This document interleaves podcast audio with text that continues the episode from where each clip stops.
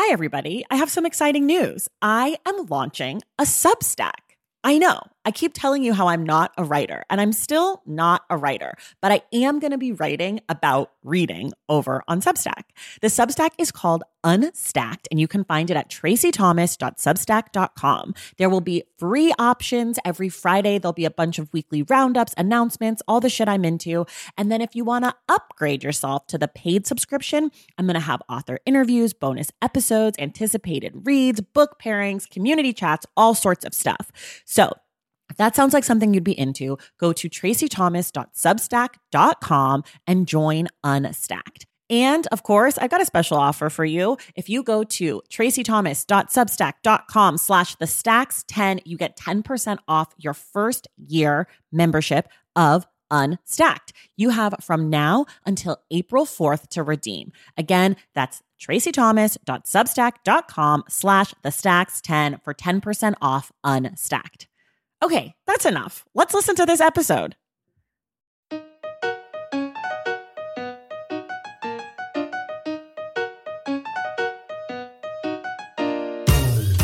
Welcome to The Stacks, a podcast about books and the people who read them. I'm your host, Tracy Thomas, and today we welcome to The Stacks award winning author Lauren Markham. Lauren is here to talk about her new book, A Map of Future Ruins on Borders and Belonging. It follows the author's quest to trace her own Greek heritage, as well as recent immigration through Greece and a fire that destroyed Europe's largest refugee camp. This book about immigration quickly turns into a meditation on ancient history, mythology, and the predictive power of migration stories. Lauren is also the author of a book that I absolutely loved The Far Away Brothers Two Young Migrants and the Making of an American Life. Today, Lauren and I get to talk about myth making, how immigration activism is tied to abolition, and the idea of a ghost book. Remember, the Stacks Book Club pick for February is Viral Justice How We Grow the World We Want by Ruha Benjamin. I will be discussing this book on Wednesday, February 28th with Dr. Uche Blackstock. Quick reminder everything we talk about on each episode of the Stacks can be found in the link in the show notes. If you like what you hear today, consider joining the Stacks Pack, which is our community for book lovers that you can find at patreon.com slash the stacks. By joining the Stacks Pack, you make it possible for me to make this independent podcast every single week. And you get a slew of perks for yourself. Things like our monthly virtual book club, access to our Discord community, bonus episodes, shout outs on the show, and other awesome things. And it's only $5 a month. So please head to patreon.com slash the stacks to join. Here's a shout out to our newest members Rachel, Sunny Mumford, Carly, Shannon Sanders, Maricela Chavez, Bia Z, Meredith Edwards, Alyssa Munson, Jenny, and Alicia Ward. Thank you all so much. And thank you to the entire Stacks Pack. I could not make the show without you. All right, now it is time for my conversation with Lauren Markham.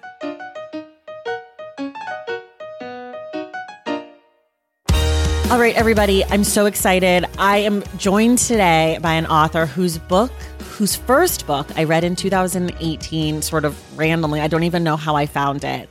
And I loved it. And I have been waiting sort of patiently for six years, maybe five and a half years to get this next book. The book is called A Map of Future Ruins on Borders and Belonging. The author is Lauren Markham, and she is here. Lauren, welcome to the Stacks.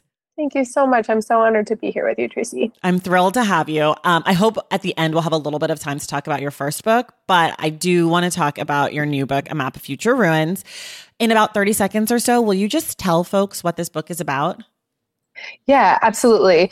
So it's a book about migration and belonging, and it centers around the story of a fire that destroyed the largest refugee camp in Europe, um, which is camp called Moria on the Greek island of Lesbos, and the six young Afghans that were fingered for that crime, um, in spite of you know very little evidence against them. So, but the book is sort of part reporting on contemporary borders and about that case, but it's also part memoir of my own family's migration story from Greece over a century ago, and and it, it's an inquiry into the mythologies of Western civilization and of people on the move and of borders more broadly. Yeah, I mean, we're going to talk about this because the book is working on a lot of different levels, and I want to dig into sort of like your thinking as a writer. But yeah. I think my first question for you has to do with the Greece of it all. Um, yeah. Your family's Greek. They, uh, on your dad's side, they immigrated from Greece, and you kind of go back and you find them and or find like where you're from and all of that. But I'm mm-hmm. kind of curious, like at the bigger picture, because you're a you're a journalist who writes about immigration. We should say that. Like that is your professional work. And so yes. this book is sort of like your professional world and your personal world coming together. And the question, getting there, and the question is what is it about Greece and immigration that maybe us North Americans who don't do this for work maybe like don't understand or aren't thinking about? Like, why is this an interesting place to write what you've written? Yeah, absolutely. Yeah. So, exactly. I write a lot about immigration and borders. And for most of my career until about 2019, I was really focused on, I mean, I was writing about global immigration, but a lot of what I was writing about was immigration in the US context. Um, so looking largely at our southern border and, you know, the cascade of borders um, south of our southern border that uh, kind of lead up to our, our southern border here in the US. But I started reporting on Greece because I had a feeling, a hunch, a sort of like spidey sense that there was something that I was mostly dismissing at the time, but I was sort of like, well, let me just follow my notes here. Um, that there was like some interesting symmetry between what was happening in the US and what was happening in Europe um, in terms of the very large number of people coming and the very massive efforts of the governments, um, in our case, the U.S. government, and and in Europe, like many governments working, you know, together as the EU to keep people from crossing the border, mostly refugees and asylum seekers, out, uh, you know, increasingly at any cost. So I saw the symmetry between, or possible symmetry between what was happening here and what was happening there, and I wanted to know more about that. But I also had this like interesting sense of like, this is this place that's a mythological place in my mind because it's where my you know my family's origin story is is narrated from right like my family understands itself to be from this place that I'd never been and we have this migration story from this place and meanwhile there are so many, I mean, you know, millions of people who are trying to get to Europe, who are crossing um, very, very perilous crossings, um, like they do in the United States, to get to Europe. And Greece is one of, because Greece is on the edge of Europe, Greece is kind of a gateway um, into the European Union. So that was sort of where I, st- that is why Greece and sort of where I started. It was also of note to me um, that Greece was this place where, that is so, you know, foundational, um, it's, it's, it's mythological standing um, and it's the role of its mythologies, the mythologies that come from ancient Greece are really critical and key within the West's kind of the so-called West's idea of itself. So I was kind of interested in all of those things. Like this place, this place where my family comes from. It's this place where all of these people are going. There are these symmetries to what's happening in the United States. Um, and it's also this place that narrates itself as the origin of Western civilization, um, which in and of itself is a myth, right? Right. And your book is very interested in myths and myth making about yes. Greece and about immigration and about like I mean, America or or yep. or established places to where immigrants want to go, and establishes is in giant air quotes there. Yes. Um, but I guess the question around myth making for me, and the thing, like as I was reading the book, you know, early in the book, you sort of talk about ancient Greece mm. and like the Parthenon, which I have been to, like a good, like a good little tourist. yes. Uh, shout out Same. to all Same. the tourists out there.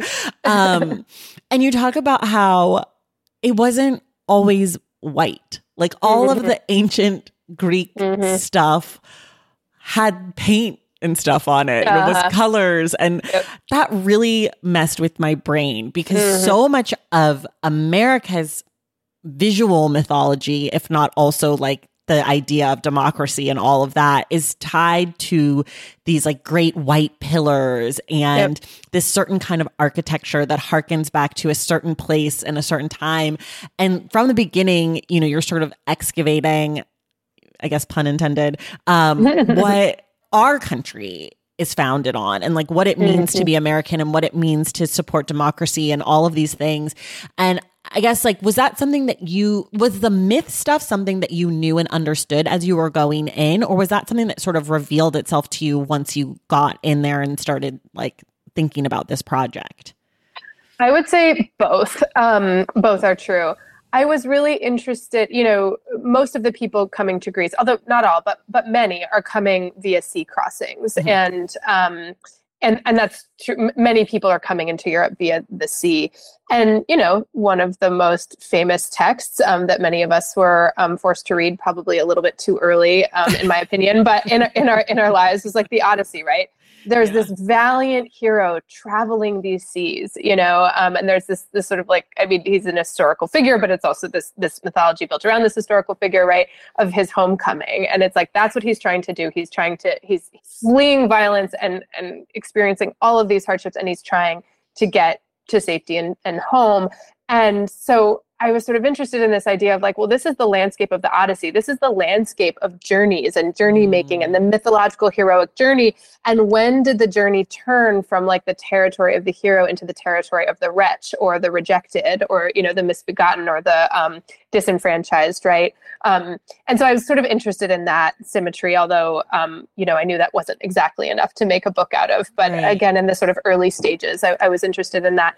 But what revealed itself the the layers of mythology and myth making kept revealing themselves to me over time um, the more i researched this book. And everything from what you're talking about like the mythology of whiteness the myth of whiteness in ancient sculptures right? This idea that like we see this classical and now neoclassical or contemporary classical images and the, the, the way that's understood is this bare white lustrous stone. Well that's you know that paint just flecked off, right? Like it was, in, in, in fact, incredibly colorful. But there's also the myth, myth of whiteness in general, like in, in terms of human whiteness, right? Like a lot of white supremacists today use the ancient world as a touchstone for their idea and ideals of white supremacy. But in fact, whiteness didn't exist as a concept. Um, the great scholar Nell Irvin Painter writes beautifully about this, and I quote her in the book. You know, there was no idea of whiteness, there was no concept of whiteness in the ancient world. So that's something that's been created right in arrears. And that's what a myth is right? It's something it's a story we make backward. It's a story we tell backward to make sense of the present right? And some myths are much more pernicious than others. So yeah i would say that like i understood some like there were some like interesting mythological uh, things that were calling elements of this book that were calling me from the beginning but more and more uncovered themselves and revealed themselves over time. Right. I want to talk about what you sort of just touched on also the idea that like coming to a new place by sea or like going somewhere in mm-hmm. certain myths is you know to be is a hero's journey and to be lauded and this great thing and now we're in a time and place where people who leave their home to go to a new land to find a better world are criminalized yep. villainized uh, dehumanized all the bad eyes yeah. is but i want to know i guess just like from your research and knowledge, was there ever a time since the great myths of the world where immigrants and refugees were welcomed contemporaneously. Like we know mm-hmm. from American history and like from your family history in this book, like nobody liked the Greeks when they came. Nobody right. liked the Irish. right. Nobody liked, you know, like uh you so, name it. yeah, anything. Anybody who's coming, we don't like yep. it. The Polish, mm-hmm. the Mexicans, yep. the El Salvadorians, yep. like we hate you. Has there ever been a time where immigrants were welcomed warmly from mm. jump for longer than like a few weeks by the locals because in your book you do mm-hmm. talk about mm-hmm. how some greek people were very welcoming to the refugees but that has yeah. quickly changed so like is there any time that it's been nice yeah so i would say to your sort of last point there you know one of the great tragedies of what's happened to refugees in contemporary greece is that they were welcomed largely, you know, by and large, with open arms. And, you know, various people in Greece were nominated for the Nobel Prize in 2015 for what they were doing to welcome refugees to their shores. Um, and since then, the situation has curdled for all sorts of reasons that we can talk about talk about later. And there is a huge anti-immigrant. Um, there's a huge, beautiful humanitarian solidarity movement, but there's a massive uh, anti-immigrant upswell there. But to your question about, you know, throughout human history, I mean, I, I think there are times and places and and um, sort of cultures past and present and in, uh, far past and present and in the middle where refugees have been more welcomed. But ancient greece is actually a place that we can look. Um, the writer john washington um, who has a new book coming out soon about um, a case for open borders uh, he's a fantastic immigration journalist and he writes beautifully about how you know asylum in ancient greece was was not just a political practice, but almost a spiritual idea. The idea mm. that we must, you know, asulia means it means protected by the gods. That's where asylum comes from. So one could come there was a ritual where one would come in and come into the city state and go to a particular place and wrap a branch around their arm and that was you know their their application for asylum. It was sort of like an application and a supplication and saying you know i need protection. I need to be here. And uh, that was a pretty time honored practice. So it's interesting that um, you know this place that so many you know again scare quotes here but you know western countries look to as the the birthplace of civilization itself and certainly of western civilization. Um, and these now Western countries are doing so much to try to keep refugees out, are actually forgetting um, this this this fundamental idea and ideal of ancient Greece and of democracy, which is that we want to protect our neighbors when they need protection, and we want to offer this this practice. Okay, well, you you teased this earlier. You said for many reasons things have changed in Greece, and the people who yes. are welcoming folks with open arms. You said we'll get to that later. Well, let's just get to mm-hmm. it now. What's right. what happened? Like what what the fuck? Yeah. Yeah. I mean, I think a couple of things. One is that uh, people were out there welcome, right? Um, and yeah. situations were out there welcome. So, you know, truly, grandmothers in Greece were walking down to the shore, baking cookies and handing, you know, like, and baking bread and giving what little they had to the refugees who were landing. Tons of Greeks and people from all over Europe came to, um, you know, especially islands like Lesbos and Chios and Samos, um, the hotspot islands on, on, you know, which are kind of closest to Turkey. So, where, where many of the boats land because of their geographic proximity to the border.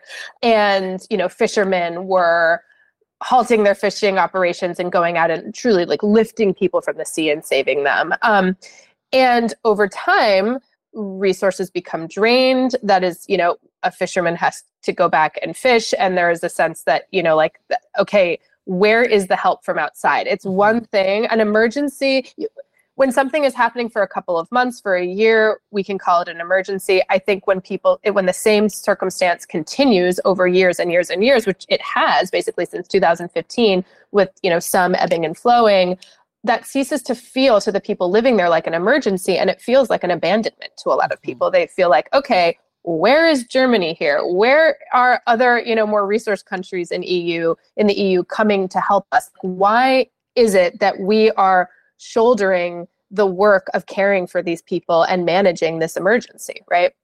So I think there's that. But also, like in the United States and like in countries all over, you know, the world, immigrants and refugees have been used as a political football and um, a rallying cry for right-wing populism, right? Mm-hmm. Um, to say, vote for us because look at what look at what's happening here. Look at all of these people they're not desperate refugees coming here. They're people coming to steal your jobs and your livelihoods and to take your homes. And these are invaders, right? So the refugee, the profile of the refugee all over the world has been cast as, as an invader. And Greece, you know, right wing leaders in Greece have capitalized upon that and won. And then I would also say that it's important to remember and hold the context of the 2008 debt crisis and what that did mm-hmm. to Greece. I mean, Greece is still still reeling from the effects of the 2008 debt crisis. Um, that effectively the powers of Europe hitched Greece to an endless debt regime right? So it's one of the poorest countries in Europe. So you have people sort of saying like, well, wait a second. We have Angela Merkel, we have the Germans, um, and the you know like all these all these countries in Europe um, that sort of created this crisis for us and make us one of the poorest countries in Europe. They are telling us what we have to do with the refugees for Europe. And sure, they're sending money here, but they decide how many refugees they take and when they take them and who right. gets asylum and who doesn't we're you know an island the island of lesbos is 90000 people who live there. And right and you know there have been 20,000 30,000 refugees on the island at any one given time at certain points. Like that does not feel to people living on lesbos like a an equitable shouldering of the care for for refugees. So i think like some people are just furious at europe for not at the rest of europe for not helping more. And i would also say that there are other um, country, or there are other people who are angry at the refugees themselves um, for them coming at all. Right. One of the things that I have become obsessed with in the years that I've been mm. doing this podcast is abolition. Mm-hmm. Um, it started as an interest in police and prison abolition. Mm. Since I have been reading in those spaces, I've realized it's actually like a lot of other things, including especially immigration and yes. borders and these detention centers and all of this stuff. And you don't spend a ton of time on it in the book because it's really not the point of your book. But towards the end, you do sort of talk about like what what can be done or what could be done differently. You mentioned mm. that like detentions are $134 a day mm-hmm. per person, but other models, which are like a case management model, cost mm. only $4 a day per person. And I guess the bigger question for me as I think about because one of the things that I love about abolition and the thinking is like what is possible? Like how am I limiting myself to thinking within these systems that are already broken and what can we yes. do that's bigger or better? And so my question for you and I don't know if there's an answer, but like do we need borders? I don't think we need I certainly think we do not need borders in the way that we have them, right? And I think that we do not need militarized borders sure. that are such um, wicked, terrible lines in the sand, right? That are fortified and treated as absolutes, right? When they're actually figments of the political uh, and social imagination. Mm-hmm.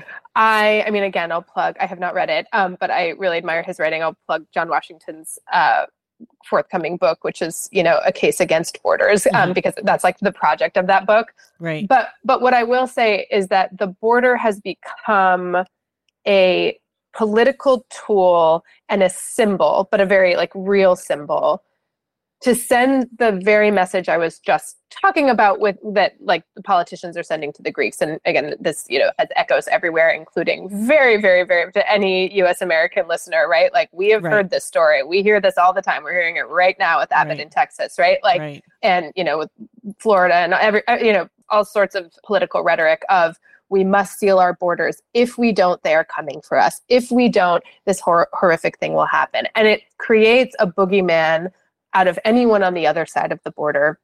It creates an othering, and that is an incredibly effective political tool. Mm-hmm. One of the things that I've been writing and thinking about, and I write about it a little bit in the book, and I've been writing about it since, is the way that not only are immigrants othered and turned into sort of a, a rendered as criminals, as, as, invaders, marauding invaders, right?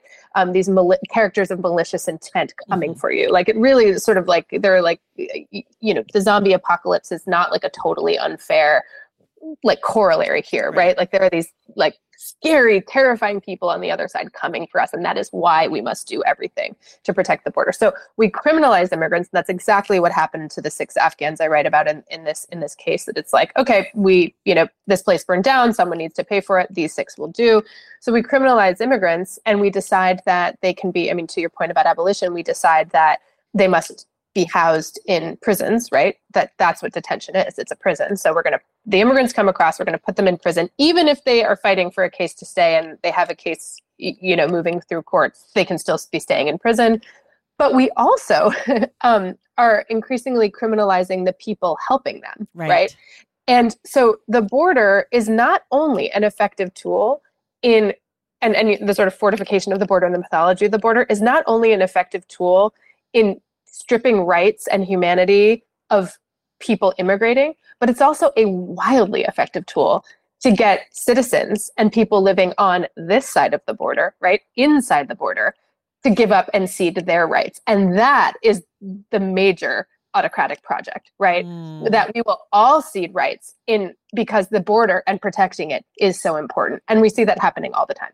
Right. And we see it happening increasingly. And that is like, you know, that's what um, Stephen Miller has sort of laid out in, right. in Trump's immigration plan.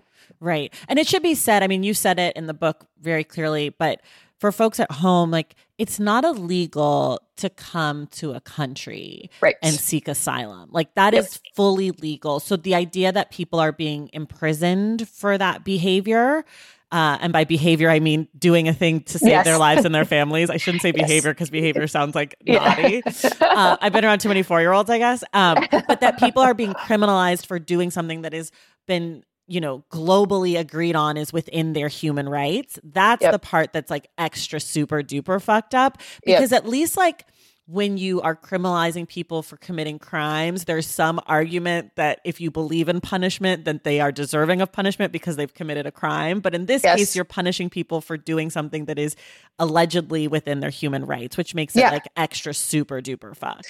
It's within their rights under international law and U.S. domestic law, right? right like, right. It's it and it's part within... of our myth, right? Yes. Part of the mm-hmm. American mm-hmm. myth yes. is this great mixing melting mm-hmm. pot. We have all these cultures. America's great because we're a country of immigrants. Like all of our national mythology, mm-hmm. or a huge part of it, is around this idea of send us your weary or whatever yeah. the fuck yeah. lady liberty i don't know i don't know i'm not into the myths but like it's yeah. you can't it's like almost impossible to square all of that with what's actually happening unless yes. you're like well america's full of shit which some of us are okay saying that but if you're if you're not like yeah. It's yeah. hard well i think that that's i mean you're hitting on exactly what sort of the initial compulsion to write this book and it continued preoccupation as i was writing it which is this idea that my family sort of holds and a lot of white us american families of like the ellis island era hold onto and get to sort of hold this this valiant story of you know someone c- came here and sacrificed and um, because of the opportunities they were afforded and their bootstrappy hard work we get to be who we are mm-hmm. right and we get to have our life thanks to them and thanks to this you know so-called american dream and that is frankly like a wildly sanitized um, story. Uh, like again a mythology something we've created uh, you know in retrospect. That's a story we've told backwards right? To, to make sense of the present and to make the present meaningful we've told a story backward. Because the fact is um, there are lots of scholars who write really beautifully about this. Um, we sort of sanitized the ellis island experience mm-hmm. you know? Um, it was actually like really awful and really horrible. Mm-hmm. And you know as i sort of write and ruminate about in the book um, my great grandmother had four kids. And two of them you know one was my grandmother and one was uh, my uncle nicky and the other two died really tragic early deaths. Um, so this story even just like within my own family this story of like everything's great worked out great for us because of the american dream like it's not true. It's actually like 50% of you know my immigrant grandmother's children great grandmother's children you know had very tragic lives and you know one of the other preoccupations that the book was was holding was like so so my family gets to have sort of that story and gets to tell the story backward.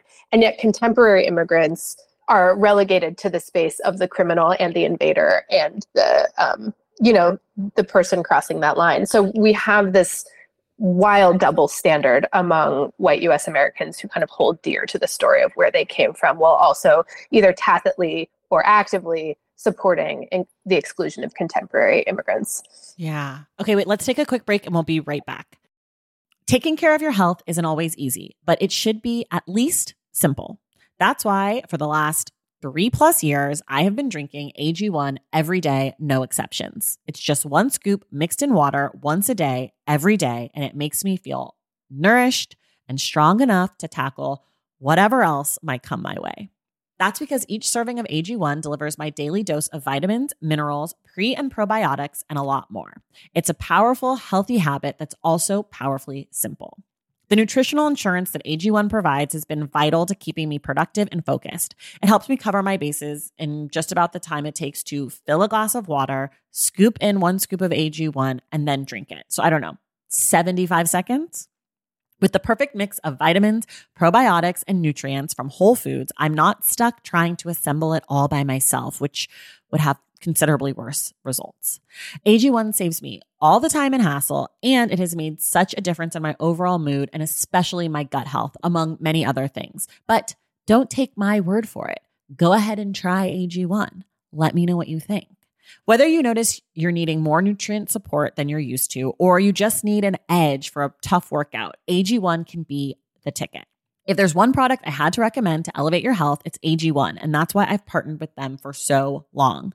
If you want to take ownership of your health, start with AG1. Try AG1 and get a free one year supply of vitamin D3, K2, and five free AG1 travel packs with your first purchase exclusively at drinkag1.com slash the stacks. That's drinkag1.com slash the stacks. Check it out. Across America, BP supports more than 275,000 jobs to keep energy flowing. Jobs like building grid scale solar energy in Ohio and producing gas with fewer operational emissions in Texas. It's and, not or. See what doing both means for energy nationwide at bp.com slash investing in America. As you write your life story, you're far from finished. Are you looking to close the book on your job? Maybe turn a page in your career? Be continued at the Georgetown University School of Continuing Studies. Our professional master's degrees and certificates are designed to meet you where you are and take you where you want to go. At Georgetown SCS, the learning never stops, and neither do you. Write your next chapter. Be continued at scs.georgetown.edu slash podcast.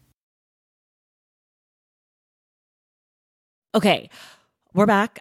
I want to talk about the Moria Six, and Yep. because that's a huge part of your book, in addition to the myth making and all of that, which Yep. is a group. Well, it's six individual Afghan young men.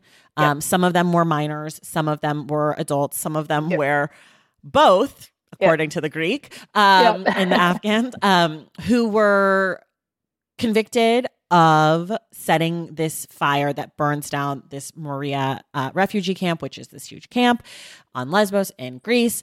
And the camp was, you know, from my understanding, feels a lot like the southern border and maybe Arizona or Texas, which is mm. just like one of the most politically toxic places when it comes to mm-hmm. the border. Um, and just like it's where all the conversations are being had about what's going on and what's wrong and what's right, et cetera. And so mm. this fire happens. These six young people are convicted, they're blamed, they're criminalized.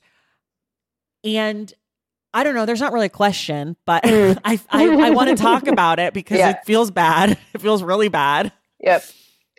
It was. Yes.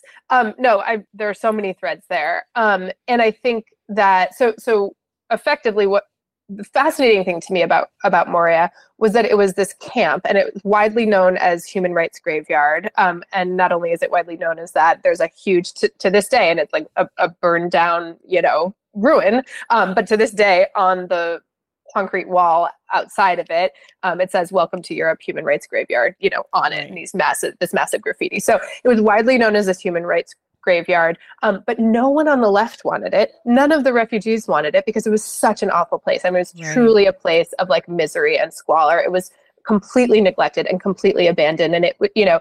Many people, I, I, I talked to a, a guy who worked at the UN and he was sort of like a career United Nations High Commissioner for Refugees, like worker. You know, he'd worked all over the world. He'd worked in some of the worst refu- you know, the, the, the, the most difficult, um, like worst supported um, refugee camps in the world. And he was like, this is honestly one of the hardest because this is Europe and this should be better. It shouldn't be like this. You know what I mean? Um, so it was this place of, of neglect and it was this potent symbol for how refugees were, were being met and treated in Europe and the way that they were sort of relegated and kept on these hotspot islands in Greece um, because the rest of Europe wouldn't take them, right? Until they went through a process that could take years. And so there was this group of people that were growing and growing and growing and had very few resources. But the the, the right hated it too, right? The right hated it because they're like, get these people out of here. Like, we don't want these people on our island. Like, get these people out of here. And the left and you know, refugee solidarity people were like, get these people out of here because this is a human rights graveyard and this is awful and these camps shouldn't exist in the first place. Um, I will say, and this is to like an earlier point, that a really interesting thing happened to, for me. Um, you were sort of talking about the way when you were talking about abolition, th- this notion of like the way we sort of sometimes make presumptions about the way things have to be because we are institutionalized in a way like Right. in our minds right like we are uh we are stuck sometimes in our imaginations because the structures around us it's sometimes when the structures are so heavy Yeah. and um, oppressive, it's sometimes hard to see outside of them, Right, right? I think right. that you're so right about that with abolition. And that was fascinating for me to see because the thing about Moria was that it was an awful place. You know, we're talking rats like biting kids' faces, um, you know, is infested with rats. Like 500 people for a single toilet, um, everyone living in tents. It would snow some years, and people were just living in tents with no, you know, with no heat. Then they'd put you know little heaters or like cook stoves to warm or and then there a fire would break out. You know it was just awful. Right. um, but they could leave right? They could actually take the bus into town or walk to the beach and they could leave um, and then come back right? Like they could they but it, it wasn't it was an open air prison but they could leave the open air prison and I remember being in Greece at first, being like, yeah, this is really bad, but like at least they can leave, right? Mm-hmm. Because, you know, in the United States, like they can't leave. And that spoke to me about just how, like, I've been writing about immigration. And, you know, I wrote an op ed called, like, The Cruelty of the US Immigration right. System, like, calling for it to be dismantled. And yet I was still institutionalized in my mind right, into right. the, like, well at least they can leave that's good right you know what i mean mm-hmm. because like the, the the normal for me is that refugees are locked up even though i know how awful and abnormal and how that needs to end right, right. so that's one of the things that called me to writing about greece because and to writing about an immigration context and deeply researching an immigration context outside of the us which is that like i feel like after my last book like i'm like I have said what I have to say and I'm saying it again and again and again and I'm feeling stuck. I'm feeling like looping, like I'm feeling like I'm a little bit losing my mind because I'm just looping again and again. And it was really helpful to like go somewhere else and learn about what's happening there and be able to see these symmetries and be able to see the way my mind works and the places that I, the grooves that I had gotten stuck in mm. and the grooves that we've all gotten stuck in, right? Right. So anyway, Moria was instructive to me. Um, so Moria in September of 2020 a, a massive fire broke out and it quickly, you know, over the course of two days, basically incinerated the entire place, like, you know, to dust. There were about 11,000 people living there at the time. It was built, by the way, for 3,500. Um, and those people were all set on the run. They were on the streets for weeks. Um, you know, when they tried to revolt and say, "Get us off the streets," there's not enough food, or you know, we're we're all like defecating in the streets. Like there's not enough sanitary. Like we have no house. We're just in the streets after being right. displaced again, after being refugees. You know, being displaced here. Um, and there were t- the police tear gassed them. It was just a, a, a complete emergency and failure on, on the part of the Greek government to, to do the right thing.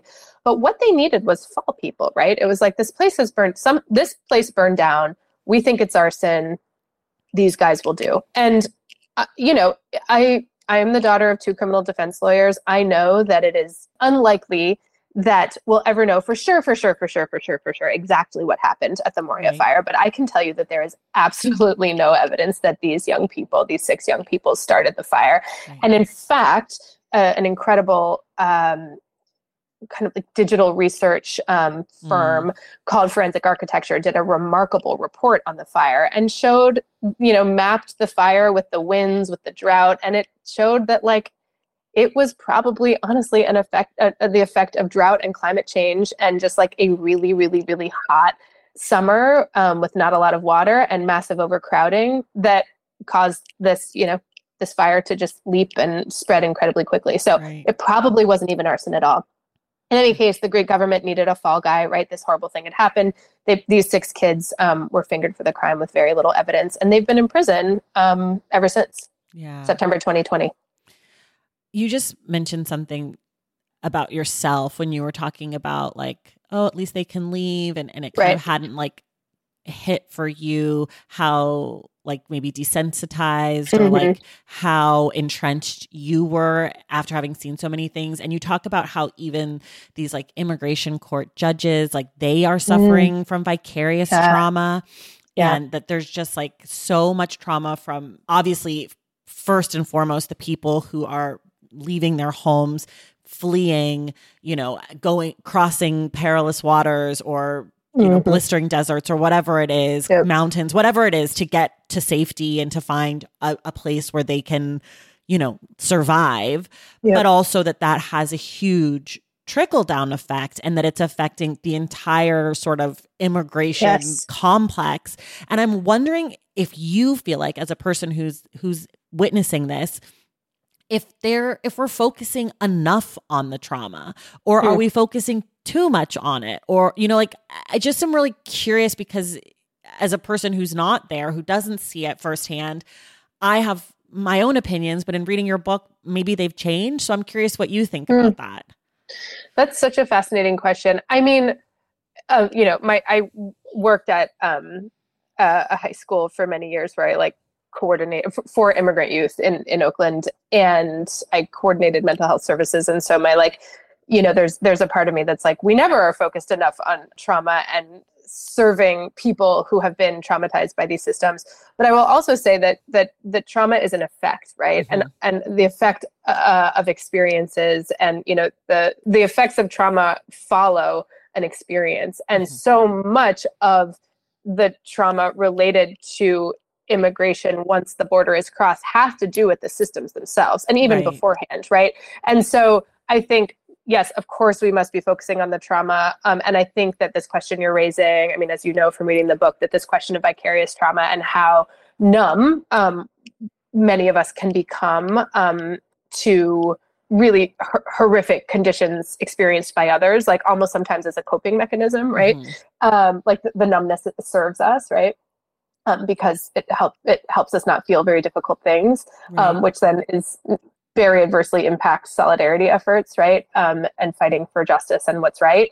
But for the people who have experienced trauma themselves, I mean, I would say absolutely we need to be focusing on the effects of that. Like, what is the effect for these six young Afghans of having left their homes in Afghanistan largely because of the US intervention in Afghanistan, right? Um, that has been going on for decades.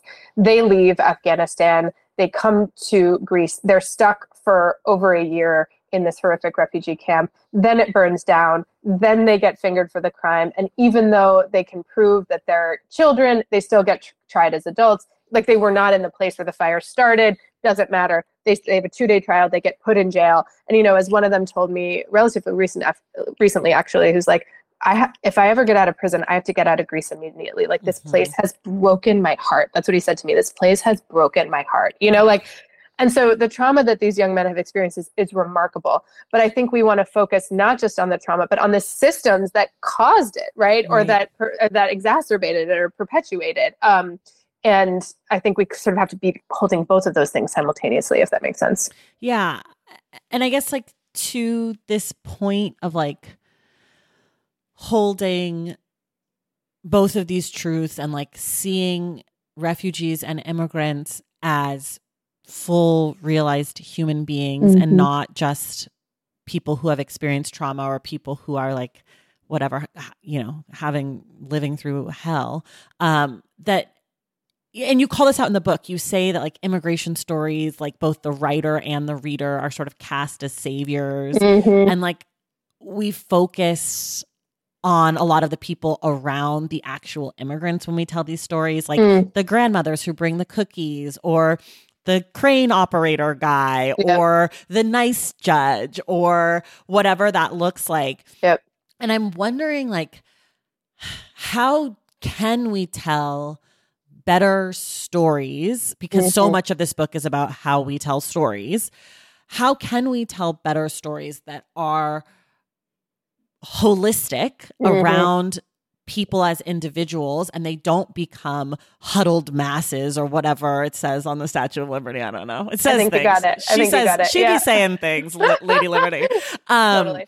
But like how, because part of what is so crushing about what's going on is the num sheer yep. numbers of right. people, but also every person every people is a person, right? Like, so I don't know. I just, and like, how do we remove our own savior complexes from these stories, both from as readers and writers? Yeah, such beautiful questions. Um, you're such an amazing reader. I'm like, oh my gosh, she, she really read this book. Like, I I'm did so read it. I, I mean, I, I I don't mean like, did you actually do your homework? I meant like, you're just such a, a brilliant Thank reader, you. an insightful reader. It means so much. Um, the ideal reader.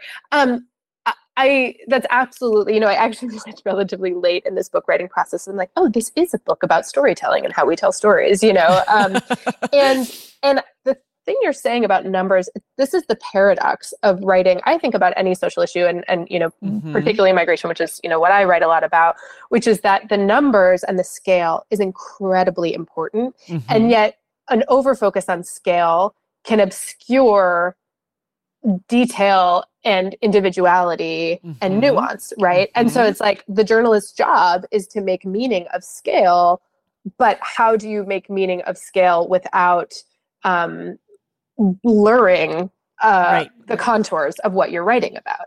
And you know, I talk about this all the time um, with with my writing students. Part of the issue is like the sort of journalistic trope is ah, I'm going to write about the ha- crisis of unhoused people in San Francisco. So I'm going to find one person that I'm going to follow, right, Right. to make meaning of that, and to like so that people can see what it's like to be an unhoused person in San Francisco. And again, I've written a, st- a story, you know, many stories Right. like this. But the problem with that is that, like, on the one hand, you are giving someone space on the page to be an individual, but on the other hand, you're making that person carry an entire socio-political dynamic on their shoulders, Right. as if right that, and that's just like that's a little bit of the trap. And so, um, I'm, I feel like I'm not answering question, but I'm mostly saying yes. This is such an important question.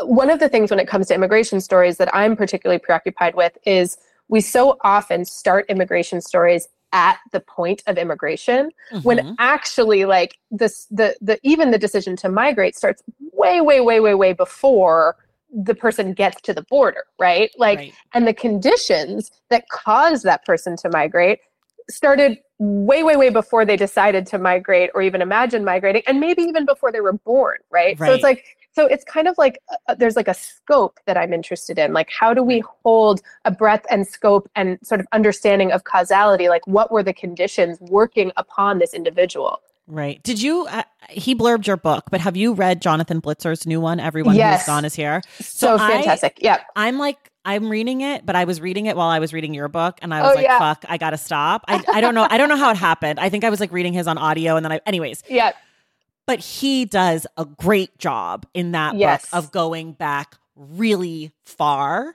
to Exactly. like to tell his subject stories to the point where as I was I'm like 30% into the book and I was like wait is this guy going to the United States? Like what? Like I'm like legitimately like Yes. wait, I've been with this guy for 30 years already and like we're not even in like totally he's just like hanging out in Mexico for decades. So I think he does a really great job of that. And I, I that was something that stuck out to me, like kind of reading your books together. But then I had to pause because I was like, it's, I can't, I couldn't. I'm starting to like blur, you know. Yeah, yeah, of course. Um, no, I mean that's like such a valiant project of his book is sort of showing all of the causalities that kind of played out and, and all of the, the, the ways various um, elements of geopolitical decisions um, played out upon places in Central America, the countries in Central America that are now, you know, have these like mass exoduses because we Right. can't look at any one historical moment, even if that moment is now in any kind of vacuum, right? Right. I would right. also say to your question of sort of like, you know, uh, the, the, h- how do we tell better stories is, um, and this can sort of be tropey, but but it's like, how do we allow the people to be more than just um, the experience? H- how do how do we as storytellers make space for people to be people and exist beyond the bounds of the sociopolitical dynamic we are writing about. Do you know what I Mhm, mean? mhm, um, and that's been really, really important to me. I mean, I will say, like, with my first book, which is The Faraway Brothers, I write about these um, identical twin brothers. I know you have twins. Yes, Um, identical twin yeah, brothers. I know. um, and um, what was so fascinating about them to me um, was so many things, but it was they had really different experiences of their own immigration stories, and you kind of couldn't find two people who were more the same. You know, they'd spent Right. they were raised by the same people. They look exactly alike. Like they'd spent almost all of their waking and sleeping hours, like, you know, in very close proximity to each other. And yet they experienced the same events differently, like in, internal, internally. Um, right. So yeah, I mean, I don't have a great answer except for like a, a real attempt to hold that question at the red hot center of everything we're writing. Right. Yeah. No, I think that's right. I mean, that kind of question that I ask is usually not just for you and for me, but also for Right. people listening, like to think about it a Yeah. little bit. Because there isn't really a good answer. And I'm sure if I asked every person who's ever written a thing about a person who's ever immigrated, they'd have a different answer. Or if I asked every person who's ever immigrated, you know, Mhm. like that, that Totally.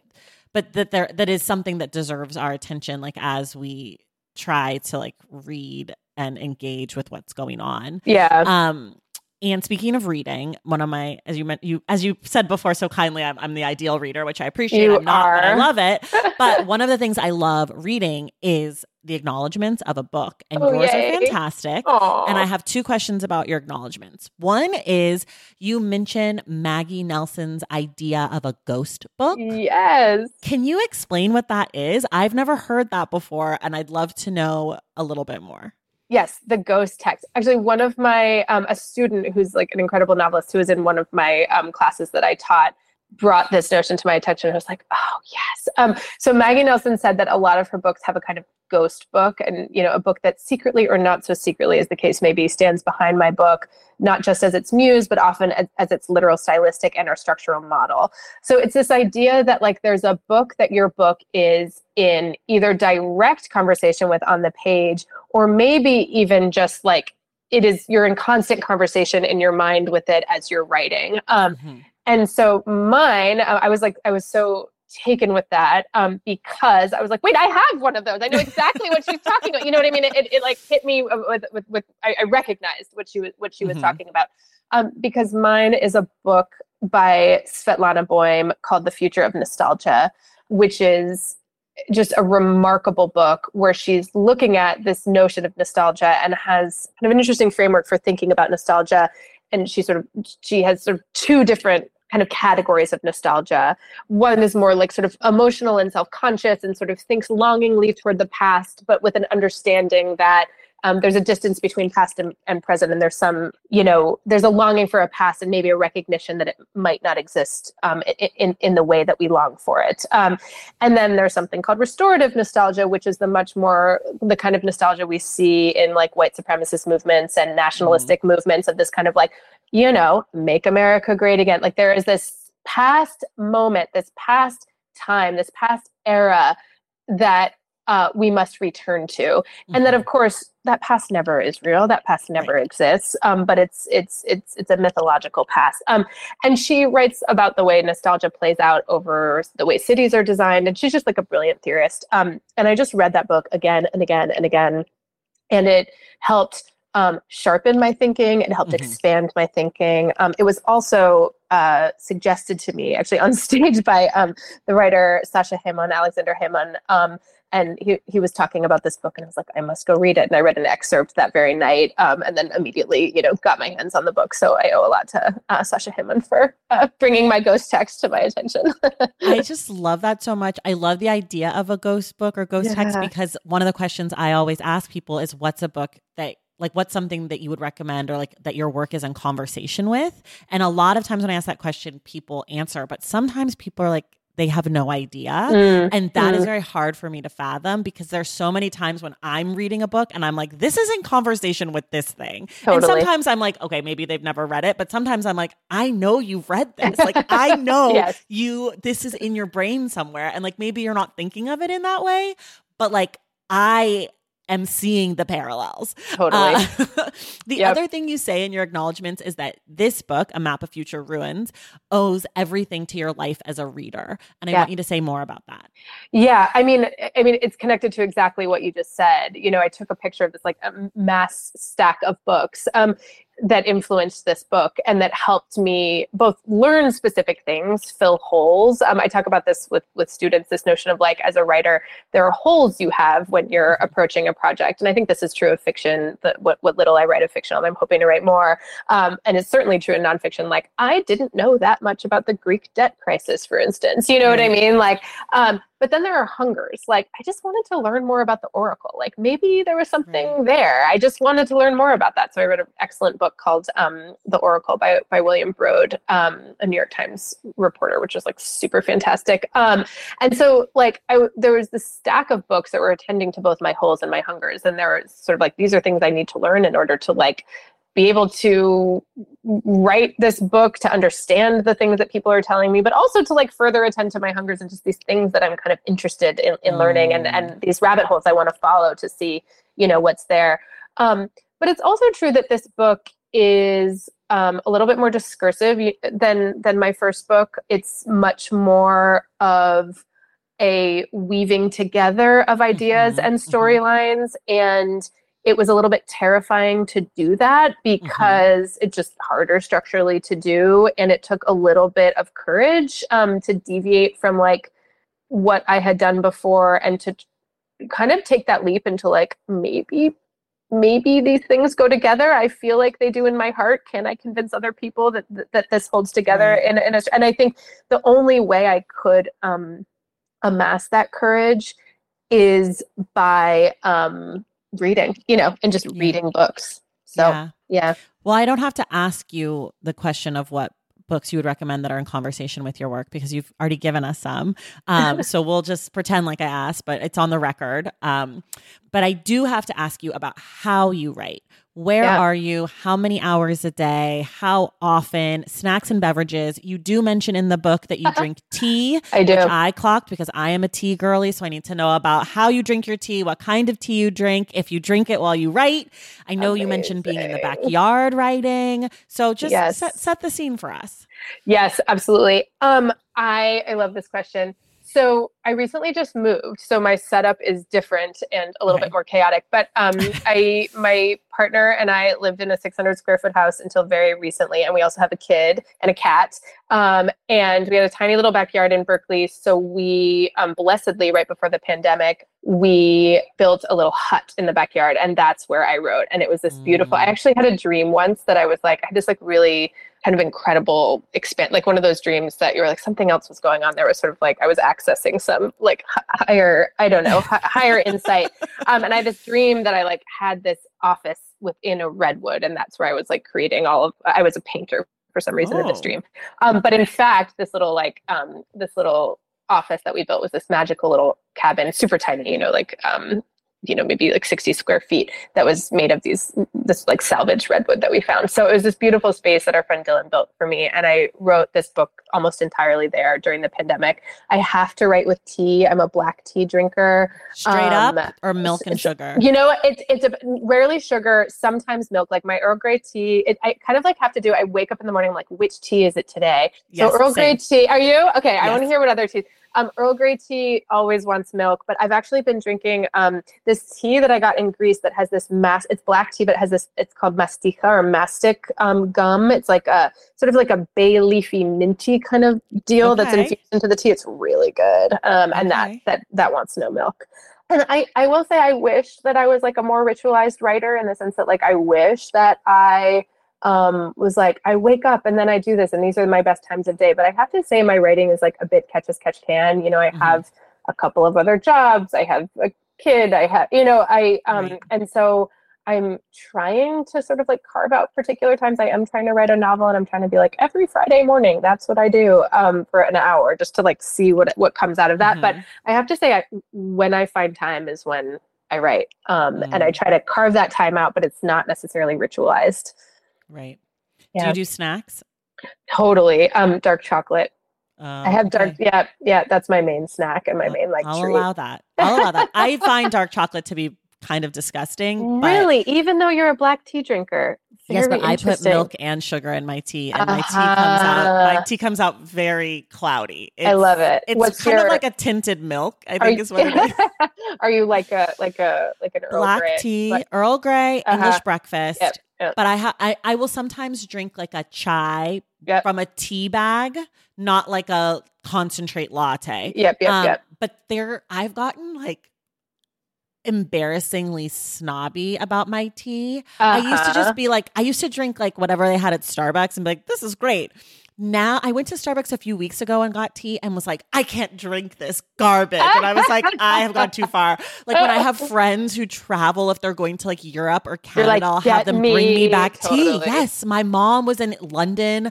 She bought me back this like black rose from Fortnum and Mason that is like the best tea ever. And I ration it out. Another friend was in London and bought me this black tea from Sketch, the like Oh. the ah. like high tea place. It's so good. Um, what was the rose tea? Because Rebecca Solnit got me this like it truly came in a treasure box. Um, it was like the uh, called Akbar, I think, this rose tea, and I Oh. just finished it, and I need to like find it again. Okay, I will send you my two rose teas because I have a Ugh. Par- I have a Parisian rose tea and then a British rose tea. Oh my gosh, I need to know. And I next time I'm curious if you like this mastic tea, so I'm gonna I'll, I'll get you a, I'll get, get you a, I'll get you some next time I go back. Literally, anybody who drinks tea on the show, I end up having a full like I Yes, ended up yes, sending we are- Jesmyn Ward forever. like box of teas, like a sampler of my favorite She's a teas. Tea girly She likes a black tea also. yeah, yeah. So Yep, there's tea. there's few of us because it's a lot of like green tea or like herbal Yep, tea, and I'm not yep. interested in those people. No, no, but thank the you. black tea drinkers, We I are- like I can. We're a we team. are a crew. We're a We're a family. Stick together. yes, it's you, me, and Jesmyn right now. And also, I think Crystal Hana Kim drinks I love black her. tea. Oh, that's really good to know. She, I used to be like her and reuse the tea and the tea bag over and over, but Uh-huh. now I need a stronger concentrate for all my milk. Same. I, I kind of like the second brew. It's just not. It Not doesn't do it for me. No. Me no. neither. I've started just li- being really just splurging and just a fresh tea bag. I Yep. just need a fresh tea bag. Yeah. Totally. Totally. Yeah. Um, Love who- the yeah. tea fam. yes, I, me too. I'm I'm so glad to have this. I, when I saw it in the book, I was like, Woo! page two forty nine. Like, make a note. Um, okay. Another thing that I'm passionate about is being a terrible speller. So, what is a word that you can never spell correctly on the first try? Oh my god, no words. Are you a I- terrible speller like, as well? Oh my god, a I'm a terrible speller. Especially, I have a problem with double. I put double T's or Yes. double M's or like they don't exist. So like commitment. Yes, Yeah, right. commitment, I committee. cannot- How about the E's Yeah. on committee? I don't know. Uh, Maybe there's That- five that is easier for me because it's so weird Yeah. that I'm just like I know they got two at the end the, at the end, but I don't know the other ones like the double T's and the double M's and the like I can't. Yeah, I mean I'm truly a terrible Oh, speller. good, me too. Um, towel. Does Oh. it have two I don't know. I don't think so, but I think it might. Yeah. Like I could see it either Yeah. way. It's like I don't see it. I don't see the words. I'm with I don't you. know. I can't see it, Yep. and I and once Yep. I learn it, I can I can't retain it. Recommendation. Completely. Like a month or two ago, I spelled recommendation correctly on the first try, Oh, and I was like, "What did I nice do? What did I do? Haven't done Yeah. it since." But then it's like all every you know everything's got spell check, so it's like I don't have to learn at this point. I'm 40. You know what I mean? Well, I've Like, recently started it's not gonna taking notes in my own books, which I used to, I used to just take notes on my phone, Oh, yep, and now yep, I'm yep. like, what if my children and like like I died in like Like, 50 years? They're like, Mom mom a couldn't lady, spell. but she doesn't spell. Yeah. They're gonna be like, what does that say? I think that'll just be endearing. I hope It so. says nothing. I hope so. Yeah, it's it's a no. It's a it's an acronym. Don't worry. Um, so we're like so out of time. So I just have one more question for you, which is if you could have one person, dead or alive, read this book, who would you want it to be? Oh my god. You know, I mean, I have to say, is this a cop out? Like, I would be so interested in um, what Svetlana Boym had Oh, to say great. about this book, or like, not even had to say. I think I would just be like so honored to know it like reached her hands. And unfortunately, she passed um, a few years back. And Masha Gessen wrote like a beautiful, um, just sort of, I don't know, ode um, Mm. to her. But I think I'd say like Svetlana Boym, just because I would want to like say thank Yeah. you. You know, this this book is um, thanks in in, in in large part. I love you know, that. to- It's to not hear. a cop out. Yeah. Every answer is allowed on this one. Okay, great, Um, great, great. People, you can get a map of future ruins now wherever you get your books. I will let you know that I read 80% of this book off the page, but I did listen to about five chapters via audio just to get a sense. It's not Lauren who reads them, but your audiobook narrator does a really good job. And I was like, I could believe this is Lauren. Like, I felt Oh, like she really nailed it. So, for my audiobook people, stamp of approval. For my eye readers, stamp of approval. Get the book wherever you get your books. Lauren, thank you so much for being here. Thank you so much, Tracy. This was such a joy. You were just such uh, a yeah a brilliant reader and community advocate and person. And thank goodness for you. You can come back anytime you want to give me compliments. Great, love And, compliments every- and tea. and tea. Compliments and and tea. everyone else, we will see you in the stacks.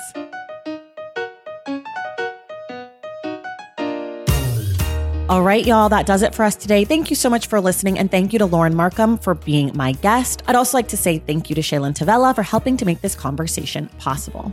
Remember, the Stacks Book Club pick for February is Viral Justice How We Grow the World We Want by Ruha Benjamin. We will be discussing that book on Wednesday, February 28th with Dr. Uché Blackstock. If you love the stacks and you want inside access to it, head over to patreon.com slash the stacks and join the stacks pack. Make sure you're subscribed to the stacks wherever you listen to your podcasts. And if you're listening through Apple Podcasts, be sure to leave us a rating and a review. For more from the stacks, follow us on social media at the stacks pod on Instagram, threads, and TikTok, at the stacks pod underscore on Twitter, and check out our website, thestackspodcast.com. Today's episode of The Stacks was edited by Christian Duenas with production assistance from Lauren Tyree. Our graphic designer is Robin McCrite, and our theme music is from Tagirijus. The Stacks is created and produced by me, Tracy Thomas.